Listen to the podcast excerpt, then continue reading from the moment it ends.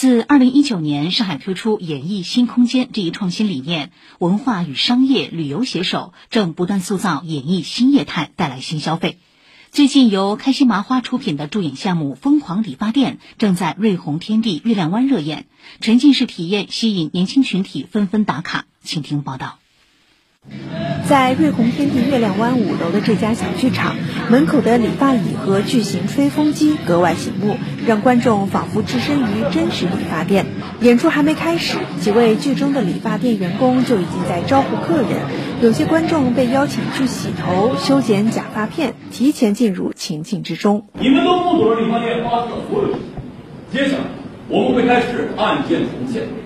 全剧围绕发生在理发店楼上的谋杀案展开。当演员们饰演的造型师、客人成为被排查的嫌疑人后，在场两百位观众根据前半段表演，成为提供线索的重要目击人。在喜剧氛围烘托下，观众逐渐放开了自己的表达欲。沉浸式的观感嘛，他也会配合你去演出，它有很强的一个互动性。尤其是今天会有一个非常厉害的观众直接站在他们中间表演，就很新颖，很有意思。饰演理发师的演员冯康杰说：“助演的每一场都会根据时事热点埋入热梗，后半段案情的进展与观众的互动息息相关，也尤其考验演员的即兴能力。我觉得九零后、零零后相对来说会多一点，观众给到的梗全部都是现场性的，这个其实是观众给到我们的礼物。那有的礼物可能就是特别好看，那有的礼物呢，可能就是稍微有一点点滑稽。每场演出其实都不一样。”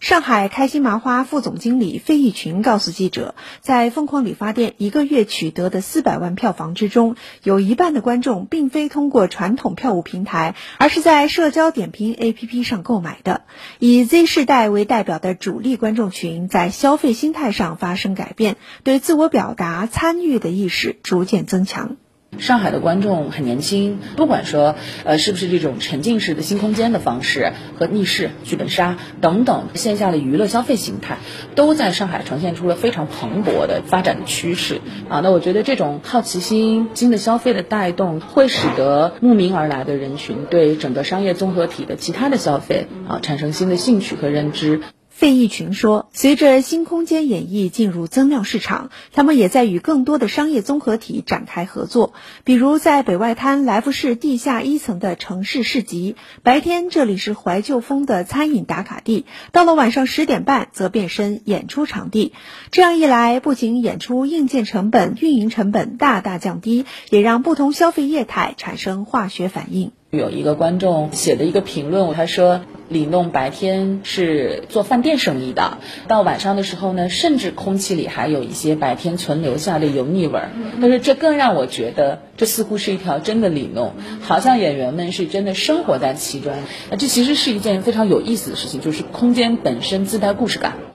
从商场、酒店、餐厅，再到书店、游轮，目前上海演艺新空间年演出场次超过一万场。市文旅局副局长金雷表示，到今年年底，演艺新空间将达一百家，让好戏融入城市生活的各个角落。也希望大家能够到上海来旅游的话，因为有这些演艺新空间，他们需要去打卡，能够在上海多停留半天，充分的感受这座魅力之城的。文化的这个底蕴和新的表现形式。以上由记者曹梦雅报道。